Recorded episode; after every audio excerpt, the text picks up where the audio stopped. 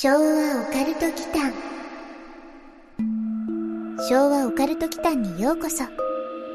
ここは昭和世代のおっさん二人が令和の今実話怪談や都市伝説オカルトスポットについて異なる立場に分かれてゆるーくディベートするチャンネルです。どうぞごゆっくり。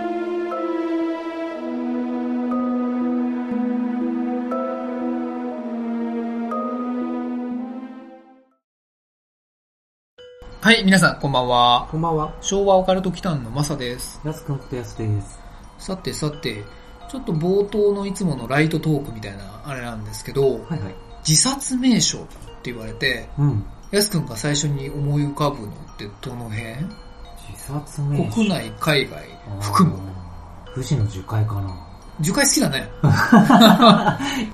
東尋坊とか出てくると思ったんですけどね。あの、福井県のね、自殺名所じゃないですか。日本。まあまあ確かに10回もそうだよね。うんう。ん。飛び降りだとどこかな？飛び降り。難しいか。人工物になる。あ、でもそれこそ東尋坊じゃない？東尋坊か。うん。日本の自殺名所で。まあ日本海側の断崖絶壁のさ。まあ場所的にはその、カサスをね。うん。想像する人もいると思うんですよ。あ大体あの、船越英一郎とあかー、そうね。出てきて、うん。カサスの帝王だ。そう、カサスの帝王が最後に出てきてね。そうだね。そう、大体犯人は女性でね、うん。説得する場所なんですよ。そうだね。近寄らないで僕は信じたんですみたいな。うん。で、そんなパターンじゃないですか。まあ、それ、だいぶ今本題からずれるんですけど。そう。なんで、自殺名所としてね、はい。今なんかね、人工建造物で、うん。ニューヨークで、うんうん。すごくね、自殺が増えちゃっている名所っていうのがあるらしいんですよ。ニューヨークで。ニューヨーク。うーん。安くニューヨーク行ったことありますか？ニューヨークは行ったことないですね。僕実はあるんですよ。うんううん。ん。観光と仕事をちょっと兼ねてなんですけれども、一週間ぐらい行ってたことがあって、はい結構ニューヨークって憧れの場所だったんで、うんうんいろんな場所をね、もうマンハッタン中を回ったんですけども、うんその中でもね、ハドソンヤードっていうところにある、うん。うん。まあ僕が行った頃にはこれなかったんですけど、うん多分ね、これニューヨーク大学の近くだと思うんですけど、はい。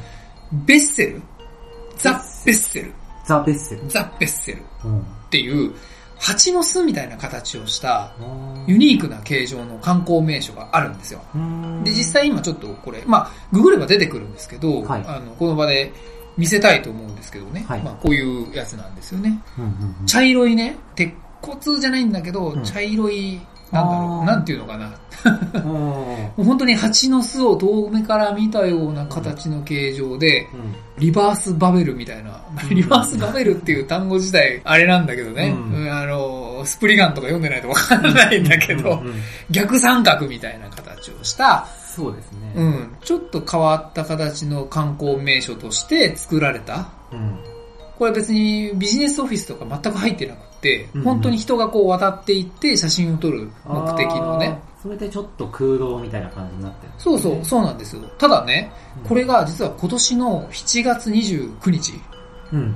14歳の少年がね、はいこのザ・ベッセルのはい。頂上から飛び降り自殺してるんですよ。へー。でね、うん。それだけだったらまだ事件にならないんだけど、うん。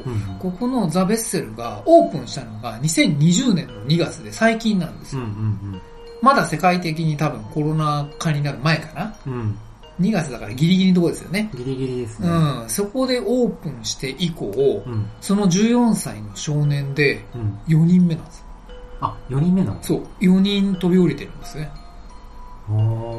で、2人目が飛び降りたところで閉鎖されたんだけど、うんうん。で、その後またオープンしたんだけどう、ん。またね、これで今閉鎖になっちゃって。また閉鎖してんだ。そう。5 5。月に再開したらしいんですけどね。はいまあ14歳のその少年が飛び降りたところから、うん。また閉鎖になっていて、うんうん。で、入場するのも今一人では入れないらしくて、一人では入れない。そうそうそう。まあうん昔の温泉旅館と一緒だよね。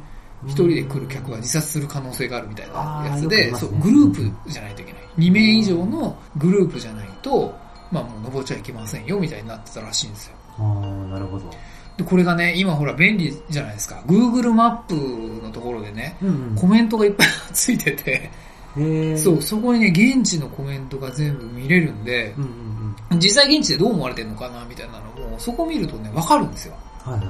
それをちょっといくつかピックアップしたんですけど、まあマップに登録のある説明としては、うんミツバチの巣の形をした屋外アトラクションで、うん。まあ、16階建てで80個の踊り場があって、階段で全部繋がってますっていう、そんな名称らしいんですよね。もう16階建て結構高いですね。そう。で、そこにポストされてるコメントを一部抜粋すると、はい。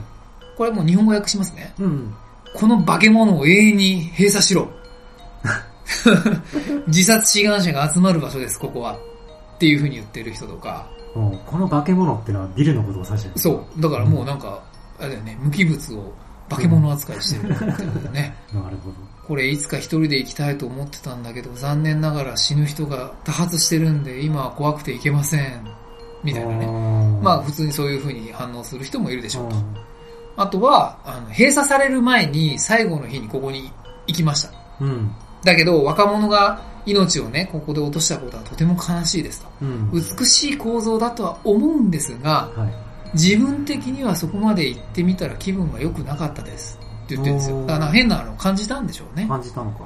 とかね。霊関係がね。うーん、かもしれないですね。まあそういう人がね、結構多いらしいんですよ。うん。なるほど。うん。まあ、なんかね、これってもしかしたら形状に問題があるんじゃないかみたいなうんうん。話があって、例えばその、そういうのってトライフォビア。って言ってま昔ね、2チャンネルとかで、ハスコラっていうのがあったんですけど、はい、ありました。僕ね、あれダメなんですよ。あ、まさに苦手なんですね。僕ダメなんです。ハスコラダメで、もううん本当に気持ち悪くなっちゃうんですけど、うんまあ、トライポフォビアだ。トライポフォビアトライポフォビアね。小さい穴とか、その、ブツブツの集合体恐怖症のことを言うんですけど、うん。なるほどね。僕はね、それ、大丈夫だったんですけど、うんうん。集合体恐怖症？うん。トライポフォビアトライポフォビア。うん。そういう恐怖症があるって知ってから、うん。少し苦手になりました。存在を知ったら苦手になった系です。僕も完全にダメなんですよ。ただ、うん蜂の巣はね、なんか別なんですよね、僕の中では。うーん。蜂の蜂の巣はでも大丈夫なんですよ。大丈夫なんだ。要は、ハスはダメなんですよ。うんハスコラはダメなんですけど、うん蜂の巣は大丈夫。なんか蜂の巣はね、幾何学というか、なんかちょっとね、高速性がすごく強くって、どちらかというとプログラムに近いような感じがするんで、うん。あんまりね、そっちは気持ち悪くならないんですよ。だからこのザ・ベッセルうん。も、別にね、見ても何とも思わないんですけどただそのトライポフォビア症候群の人はこれを見て、うん。なんか鬱屈した気分になっちゃうのかもしれないですよねっていう話なんですよ。なるほだからこの形状そのものに対して嫌悪感を感じて。死にたくなっちゃうみたいなね。うん。でも恐怖症を感じてるトライポフォビアの人だったらそもそもその建物に登らないよなって思うんですけどね。登らないよね。ね、なるべく目に入れたくない。うん近づかないよね。うんそね。それとはまた別の何かっていうことなのかもしれないですね。うんで、そこでいくとね、最初の話に戻るんですけど、形状が気になって、うん。リバースバベルですよ。なるほど。うん何か、やっぱりリバースバベル、逆三角はあんま良くないって言われるじゃないですか。うんなんか、そこがもしかしたら関係するのかもしれないなと思って。ね、化け物呼ばわりしてる人もいますしね。うん、まあ確かにねう、んちょっと見た感じも、なんかね、ロボ的なあれはあるんですけどね。ロボ。巨大ロボ的なあれはあるんですけど、うんまあちょっとね、その辺のリバースバベル的なお話もね、うんネットフリックスさんがスプリガンを、アニメをね、今作ってらっしゃるんで、うん。リメイク作品をね、それが公開されたらまたちょっと話してみましょうよ。そうですね。うんはい。昭和オカルト期間さてさて、今日なんですけど、うんちょっとね、この間も少しお話はしたんですけど、実は最近ね、はい。Twitter でうん。クラブハウス的な機能があって、はい。スペースっていうんですけど、うん。アーカイブが残らないその場限りの音声配信をっていうのがあってね、うんまあ、それが Twitter スペースっていうんですけど、まあ、はい僕ら昭和オカルト期間の公式 Twitter の方で不定期に土曜日の夜とかに行ってるんですよ。うん。うん。で、聞くだけのリスナー、耳だけ参加しますみたいな最近言うじゃないうん。っていうね、リスナーとしてのまあ参加とでもいいし、うん。なんか話したいですっていう人だったらスピーカーとしてっていうのもできてね、うん。うん、まあ大歓迎なんですけど、はいまあぜひぜひ Twitter をね、フォローしてそんなスペースにも一緒に参加して交流したいなと思うんですけど、はい。そんな流れの中で、うん。その Twitter のフォロワーさんから投稿フォームにお寄せいただいた体験談があるので、うん。本日はね、せっかくなんでそちらを取り上げたいと思ってます。はい。そう、実はね、人知れずね、お便りフォームをね、うん。貼ってるんですよ、はい Twitter に。そうですよね。うん、何か、そうそう、ネタがある方、考察してほしい方はこちらみたいなやつがね、うん。固定してるんですけどね。はいうん、ぜひ、あの、聞いてる方も何かお話あれば、そちらの方にポストしていただければと思うんですけど、そうですね。うん、ついに昭和オカルト来たんでもお便りが。そう、お便り。なんだか嬉しいですね。なんかね、ラジオ番組っぽくなってきたね。ポッドキャストか。はい。どしどしご投稿ください。どしどしってさ、うん。それ以外使わないよね。使わないで。不思議な日本語だよね。ううん。ん。で、どんな内容なんですか？あのね、今日はね、ちょっと2つ取り上げたいかなとはい。思ってるんで、お互いでね、読んでみましょう。はいはい。まあまあ、朗読普段ね、やってるやすくんは本,、本業みたいなもんなんだけど、本業っておかしい。メインみたいなもんなんですからね。ねうんうんまずはね、アルトさん、はい。男性からのお便りです。はい。この方ね、前にスペースにもね、来てくださった方ですね。そうですね。うん、めちゃめちゃ若かった。はい。昭和をね、全く知らない世代なんですけど、うん。まあそういう方にもね、聞いていただけてるようでね、はい、そうですね。ね、てっきりボリュームゾーンはもっとね、高齢の方に行くかと思ったんですけど、嬉しい限りですね。嬉しいですね。うんはでは、アルトさんからの体験談をうん一部は編集の上お話ししますね。うんいつも楽しく聞かせてもらっています。せっかくなので、この投稿を供養ということでお話しさせていただきます。小学2年生の頃の話です。うん今、僕は18なので、10年ほど前になりますうんが、若いね。う、うんん当時神奈川のあまり都会ではない方、レッドタウンに住んでいました。うん小学2年の夏休みに友達2人とカブトムシを取りに近くの山の小さな神社の周辺でやることにしました。うん友達のおじいさんがカブトムシ用の罠を作ってくれるということで、この日の午後のうちに仕掛けに行き、神社の近くに住んでいた友達の家に泊まり、うんまだ夜も明けきらない夜中の3時過ぎに罠を回収しに行くことになりました。そんな大掛かりなんだね。う。うんすると、鳥居をくぐったところで、二人ほど人影があることに気づきました。若いカップルのように見えましたほう。ほう暴走族や不良も多いところだったので、大して気にせず、境内の裏の罠を仕掛けた木に向かいました。うん結果として無事にカブトムシは2匹かかっていました。うんと、喜んでいたのもつかの間、友達の一人が急に冷静になった様子で怖がり始めました。確かに深夜の神社は不気味な気もします。なので僕たちはそのまま足早にその場を立ち去りました。戻って友人たちと話している中で話題はやはりあの男女のカップル。うん気になった僕はみんなに聞いてみました。あの鳥居のところにいたカップルはあんな時間に何してたのかな？すると一緒にいた友人が二人とも、は？と怪げそうな顔でこちらを見ています。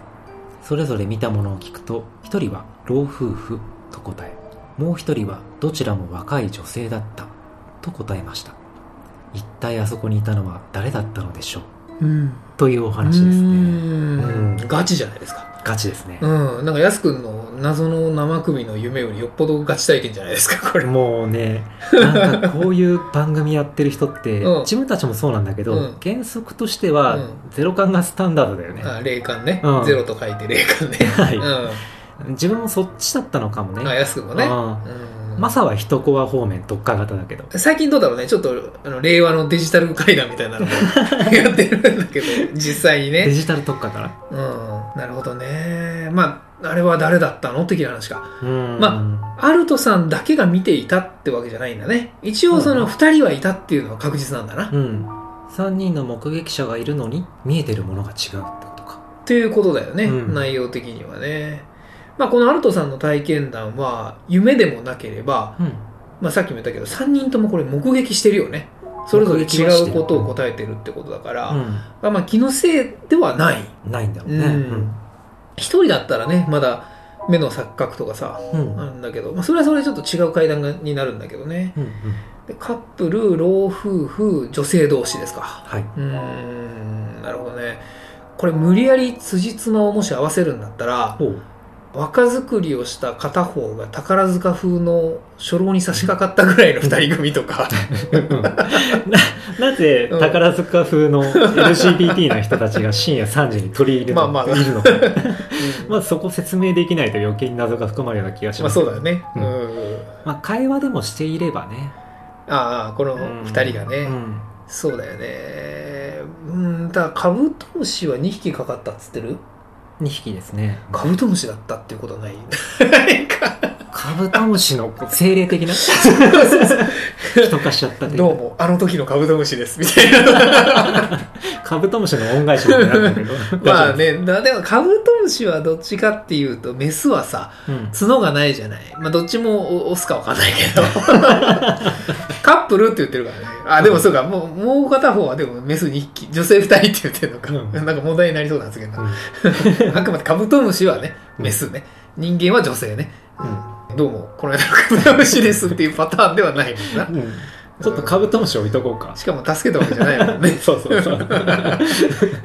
鳥居の前っていうのがあれだねどどうなんだろう鳥居の後ろにいれば神社に入ってることにはなるんだけど、うんなんか神社のさ敷地内っていうのは一応神聖なんだよねうんうんうん。よくあるさそういう神社もののアニメとかで言うとさ、あんまり浅い話はしないようにはしてるんだけど、深く知っている前提でお話をすると夏目友人帳って僕好きなんですけど あの辺の話だと神社の神聖なところには悪いのは入れないじゃないうん。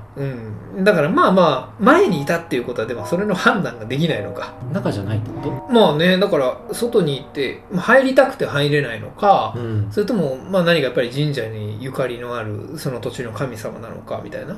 そういう話ってよくあるじゃない。うん。お面をかぶったさ子供がさうん。なんかいたみたいな話があるじゃない。神様の使いみたいなね。ああ、なるほどね。うん。うんうん。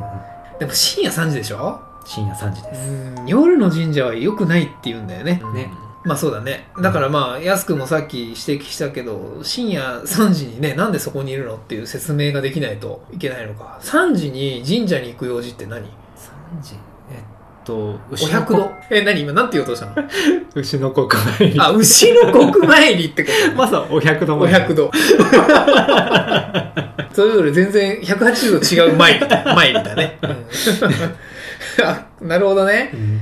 あでも牛の国参りの牛の時刻はもう過ぎて過ぎる、てるんだね。2時だからね、あれね。うん、3時だとちょっと、あ、終わったと。あ、でも牛の国参りは一人でしょ。あ、そうだ。二人でやんないでしょ。二人やんないね。うん。お百度もそうか。そう、そういう意味ではそう、そう、お百度も一人だお百ね。度もうん、お百度も二人ではやらないよねう。ん。なんだろうね。あ、じゃあ一人牛の国で、一人はお百度。参り。あ、オタク、うん今日何で来たんですか？牛の国参りで来ました。僕、お百度なんですよ。ああなたはお百度ですか？そうなんですよ。あ奇遇ですね。みたいな。あれやるわけないしかもカップルでしょ。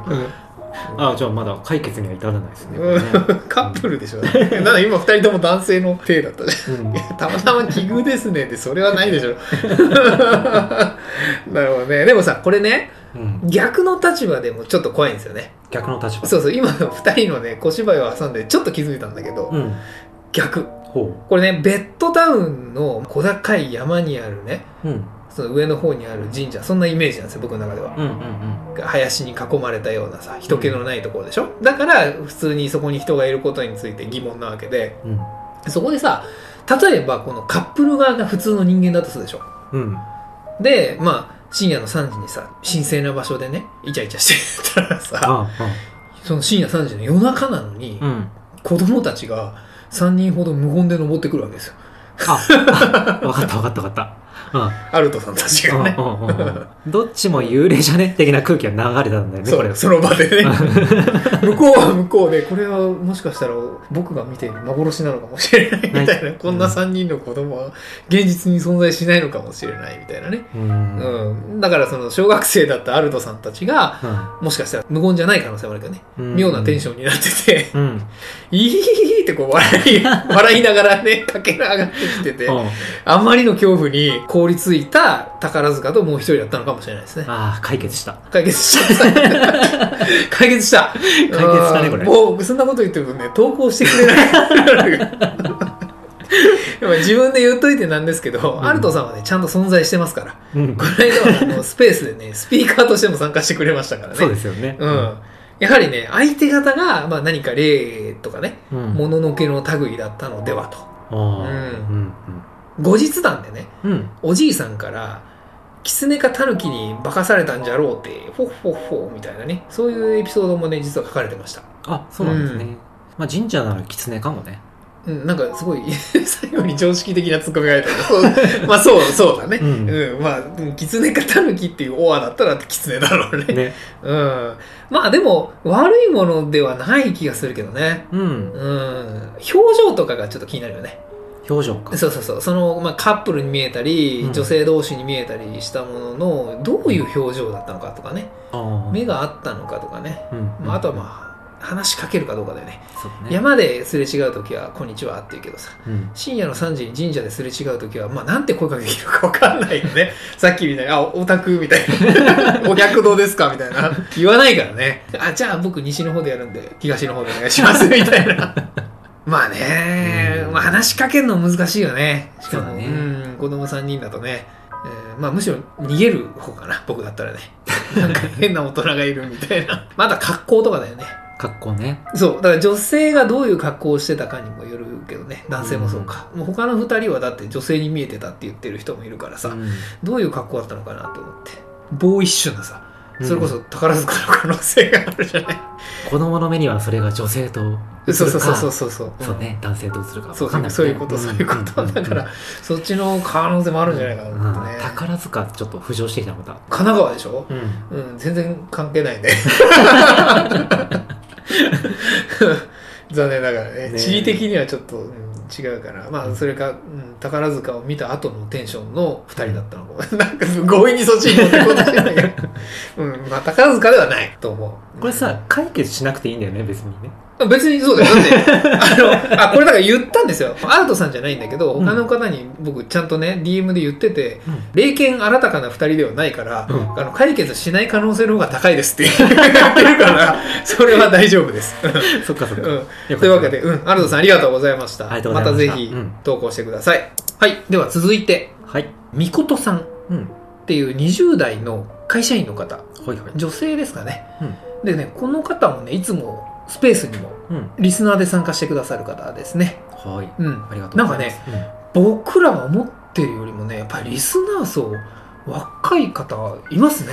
だってさっきのアルトさん18歳でしょ？うんはい、こちら20代ですよ。うん、何せよ、ね、ありがとうございます。ありがとうございますでは、こちらは僕が担当しますね。はいお願いします、私の幼い頃の話なのですが、気のせいと言われればそこまでの少し不思議な話です。うん私が幼い頃は今ほど虐待だなんだとあまりうるさくなかった時代で親に怒られて謝らないと家の外に出されるとかも普通でした。うん、ああ確かにね、その日は兄が親に怒られて外に出されたんです。うん。30分ほどして親が様子を見てみるとそこにいるはずの兄はおらず両親が探しに出ました。うん。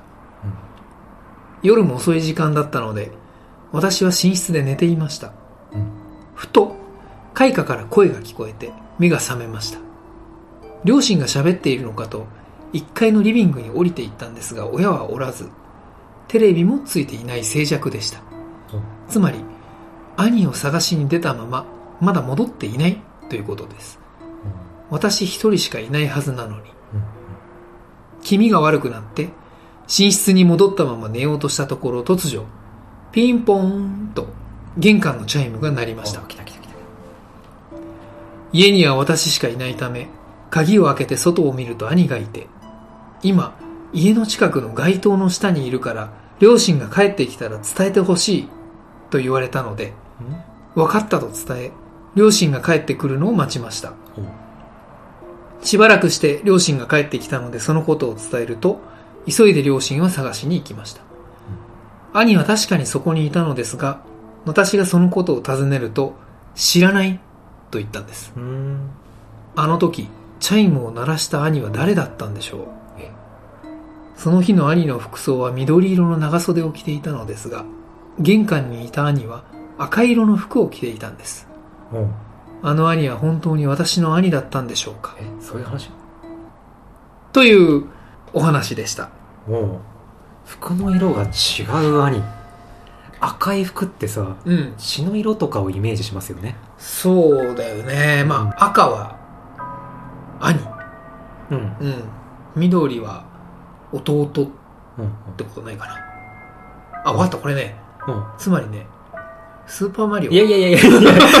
そんなわけないでし 色的にはね、ょ。うん。うん、感じにね、スーパーマリオっぽいんですけどね。まあ確かうにね。ん。夜中にヒゲ面の配管工おじさんがまんまミーヤって言いながらこう玄関にいたらそれはそれで怖いけどさ、まあ、うん別の意味で怖さがあるよね。うんうんこれはどっちかっていうと、うんにちゃん怖い話でマサが好きな猛スピード。に出てきた。全裸のガリガリ少年みたいな感じじゃないかな。うんって言ってくるやつね。懐かしい。なるほどね。うんまあ、これでもね、ちょっとね、やっぱり不思議はあるよね。うん。はみことさんはさ、い。これ1階に降りてって、玄関開けたのかな？開けてる？あ、そこどうだろう？と分かんなかったかな。外を見るとって言ってるよね。うん。うん。で、お兄さんがいて、家の近くの街灯の下にいるからっていうことは、1回家に戻ってきたんだけど、そこからまた街灯の下に移動する宣言をしてるんだよね。うん。うん、そうだよね。っていうことだよね。うん。もう帰ってくればいいのにって思うけどね。思った思ったう思った。ん。そこがちょっと、この兄じゃない兄の方の不思議ポイントだよね。はい、そうですね。そっか。まあ、だだとしたら一応兄と夫婦に認識をしてるから、うん。あの、猛スピードに出てきた全裸のガリガリの少年ではないよね。うんではないかではないよ。うんうん。まあ、存在がってことでしょ？存在がって感じですね。うんまあね、まあ悪さしてるわけでもないしね、これ完全にビビらせに来てんのかな？なんかいたずら好きなファンシーな例とかね。うん。まあもう一つはこれ本当にお兄さんだったオチだよね。うん。うん早着替えとかそういうあれはなしにして。リバーシブルとか。うんリバーシブルでも、まあまあ可能性あるから。赤と緑のリバーシブルで。ちょっとね、まあ自分からね、例えば家に帰るのがもう恥ずかしくなっちゃって、うん。妹さんから両親にここにいるから探しに来てみたいなねああ、行動としての説明はなんとなく納得できるんですけど、はいはい早着替え部分は重要な気がする。ま あ早着替え前提で言ってるけど まあまあねその色の間違いの部分だよねう。うんんまあ、そのポイントがあるせいでさ、うん兄じゃない、こう、兄説が拭えないですね。まあ確かにねうんこれねもしかしたらねうん。解決できるかもしれないですねお、来ましたね。うんこれね僕ソロの回でやってるんだけど、うんまあ、古畑任三郎ああ、はい。ってあったでしょ？ありましたね。あれね石黒賢さんが犯人の回の時にね、うんオカルト回でもあったんですけど、面白いトリックがあってねうん。うん。ブルーのシャツをはい。黄色のサングラスで見たからうん。イエローに見えていたっていう話があるんですよ犯人の石黒さんだけがそれをイエローというふうに答えたせいで古畑に犯行がねバレた、まあ、疑われちゃったっていうそういう話だったんですけどね。ああ、なるほどね。玄関の覗き窓とか、うんうんうんうん。そういう色の錯覚ならあり得る、ね。そういうことですよね、うん。うん、もしくはメガネとかもあるよね。うん、色眼鏡ね。そうそうそう。何か越しに見て赤くて実際は緑だった。っうん、てことか。うん、例えばどんなんだろうね。そうだね。だから例えばで言うと、ん。その玄関の覗き窓に外側に例えばね血がかかってたとかね、ああそれで赤く見えてたのか、うん、で怖い話怖い話。だ めちゃめちゃ怖い話だね、うん。それね。それで覗き穴で見るとシャツの色が赤になってたってことだよね。もうね階段じゃんそれ。あでもそれだと説明できませんか？うん。まあいやわかんないよ。だからその血血血かどうかは分かんないけど。まあ、赤眼鏡色フィルターとしうんて、フィルターね。その兄が赤くまあでも緑の服を着てて赤を通してあ赤に見えるのかっていう話もあるんだけどねあれか。玄関のライトがブラックライトだったのかな。ブラックライトって知ってる？何か。赤くは見えないと思うけどね。そっか。うん。まあ、白いものが結構光るように見えたりするけどね。そうそうそう。ブラックライトは。何の脈絡もない。それね。玄関にブラックライトのある家庭はちょっとね嫌だね。嫌だね、うん。埼玉の田舎にはありそうだけどね、うん、まあでもライト説ないですか？ブラックライトはちょっと違うとしても。ちょっととか全然違うと思うけど。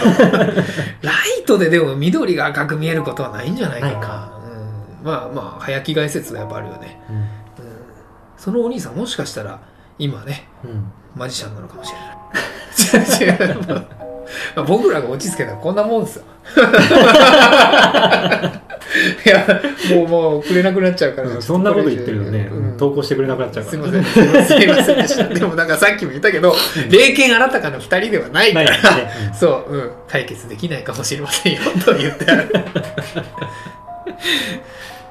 なるほどね。みことさんありがとうございました。ありがとうございました。またぜひ何か体験したらください。そうですね。はい。というわけで、今日のシャレコアも、あれは誰だったんでしょうかね。みたいな。ほうほうまあそんな話でいきたいと思います。はい。はい、お願いします。はい昭和オカルト祈間シャレコは、おばさんとベランダ。先日、ガチで怖い目にあった。1月の終わりの日曜だった。彼女とのデートが成功裏に終わり、テンション高めで帰宅した。俺は今、アパートの2階に住んでいるんだが、そこに洗濯物を干せる程度のスペースのベランダがある。帰ってすぐに風呂行って寝ようと思ったんだけど、ふと窓の外のベランダに目を向けたら、見た目普通のおばさんがいたわけね。スーパーの安売りだったり、八百屋の軒先にいそうな至って普通の。ただ表情は最初から最後まで無表情だった。何の感情も読み取れないくらい。まあ、自分の部屋だし、明らかにおかしいんだけど、テンション高いせいか、窓を開けておばさんに、何してるんですか？何か用でもあるんですか？って言っちゃったわけ。対応ミスったとか思いながら何言おうか考えてたら、そのおばさんが急にぐっと俺の腕を掴んできて引っ張ってきた。意味わかんなくて何も言えずその場から動かないくらいに抵抗してた。それでなんとなく瞬きしたんだよ。そしたらおばさんの後ろにある光景がとんでもないことになってた。いつもならアパートの2階から前の道路が見えるんだけど、なぜか知らんマンションのベランダになってる。それも十数階建てのマンションの高い位置のベランダ。自分の部屋はいつも通りなのに、おばさんがいるベランダからが異常だった。知らない街並みが見えるんだけど、特に何も動いていなくて音も何もしない。風とか空気の流れも一切感じられない。なんだか目の前のおばさん以外が写真みたいだった。んで、さすがにやばいというか怖いと思ったんで、思いっきしおばさんに掴まれた腕引っ張った。すると別におばさんの力が増して引きずり込まれるわけでもなく、あっさり手が離れて、気づけばベランダの異常も元に戻ってた。で、時計を見たわけ。俺が帰ってきたのは10時28分だったんだけど、ことが過ぎてからなんとなくもう一度時計見たら、見た瞬間に27分から28分に表示が変わった。どう考えても一連の出来事は数分間あったはずなのになぜか時間が進んでないどころか若干戻ってる。時計が壊れているわけでもない。マジで背筋凍った。まあ、話はこれくらいで、あれからしばらく経つけど、おばさんに再び会うこともないし、日常で不幸があったとか、なんとなく調子が悪いみたいなことも全くありません。大家さんには話すべきなんだろうか。あのおばさんとベランダ。あれは誰でどこだったんだろうか。そして、俺んちのベランダはどこへ繋がっているんだ。昭和オカルト祈間はい、えー、朗読ありがとうございました。はい。うん。まあ、投稿いただいた内容に共通する、あなた誰ですか？シリーズですね。うん。うん。穴だれに加えて、穴だれ、異世界おばさんでもありますね。穴だれって、穴番みたいに言わないで。次はあなたの番ですみたいなさ。穴だれ、うんショパンの曲かよみたいなね。うん。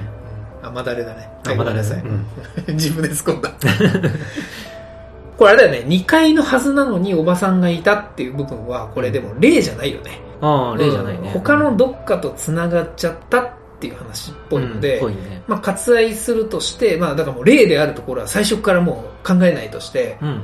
ベランダとベランダが繋がったってことですかね。う。うん風景が十数階建ての高い位置のベランダって言ってるね。言ってるから、うんベランダ同士がうんうんうこうん接続されたわけではなくて、うんおばさんはあれ？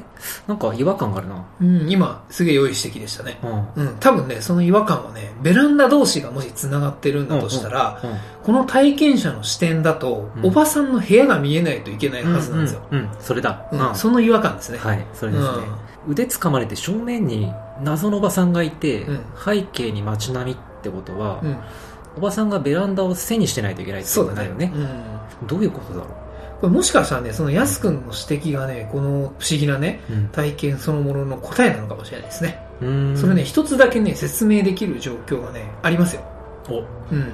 名探偵イルマが練馬に出ましっていうね、ここで出す。た。うん あのキャラはもう封印したいんだけどね。あれれーってやつね。はおかしいぞーってやつだよね。い。うん。あのキャラね、台本ないとちょっときついんで。きついか。ちょっとやめときましょう、はいうんあれをね、自然の流れでやるにはね、相当芸人になってないと無理だと思う。相当な鍛錬が必要。鍛錬が必要だね。したくないけど。うん。だからね、近代一オマージュとかの方が本当ありがたいんですけどね。ままあ置いといてうん。あのね、おばさん以外写真みたいだったって言ってるでしょ、これ。うん。うん。つまり、ベランダの窓が閉まっていて、うん。窓そのものにね、ヘルメットのシールドに貼るような、うん。反射するフィルムみたいな、あるじゃない？そういう素材の、はいはいはいあれをね、貼っているとね、そういう状況になれるんですよね。あれ、内側からは少し暗くなるけど見えますからね。見える。うん、もちろん。ヘルメットはだって中から見えなきゃしょうがないからね。うん。うん。で、外側はなんか反射みたいにするから、そう。うん。風景がのっぺりと映り込んでっていうことですよね。うん、そうそうそうそう。うん。まあ、そうすると、あの、風とかうん空気の流れを感じないみたいなところは説明できますよね。説明できますよね、うんこれね。立体感がほとんどなくなる。そうそう、映り込んでる景色だから、おばさんだけが 3D で、うん。反射している景色がのっぺりしちゃうとなると、その説明に合うんだよね。ああうん。一致しますね。うんそうなると、まあこれ異世界で話が進んだんだけど、うん。そもそも同じ世界のね、うんどっかっていう可能性もあるんですよね。ううんん。もしそうだとして、うん。腕をいきなり掴んでくる？それもね、体験者の説明が普通のおばさんって言ってるから、うん。日本である前提で進行してるんですけど、はい。これね、中国とか、香港とか、うん。台湾とか、韓国である可能性はあるよね。えーうん。多分ね、わかんないよ。うん日本だとさ、えー、あんた誰だい？時間ないでよってな、なるじゃん。うんうんおばさん風に言うと。うんうん。で、今述べたどっかの国だとね、うん例えば、まあこれ会話があったわけじゃないけど、うん本人は話しかけてんだけどね。うんうんだからこれ話しかけて回答がないっていうことは言葉が分かってなかった可能性もあるわけですよ。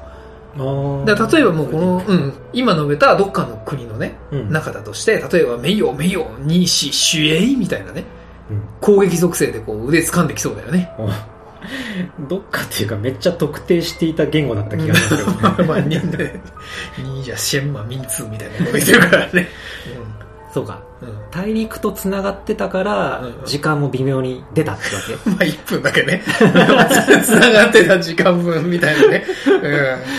うんなんか説明できちゃいましたかうん。ねできたでしょ。あうん。完全にこれ解明できちゃったね。あうん。けどね、うんこれなんでベランダ同士が繋がったのかの原因は一切不明。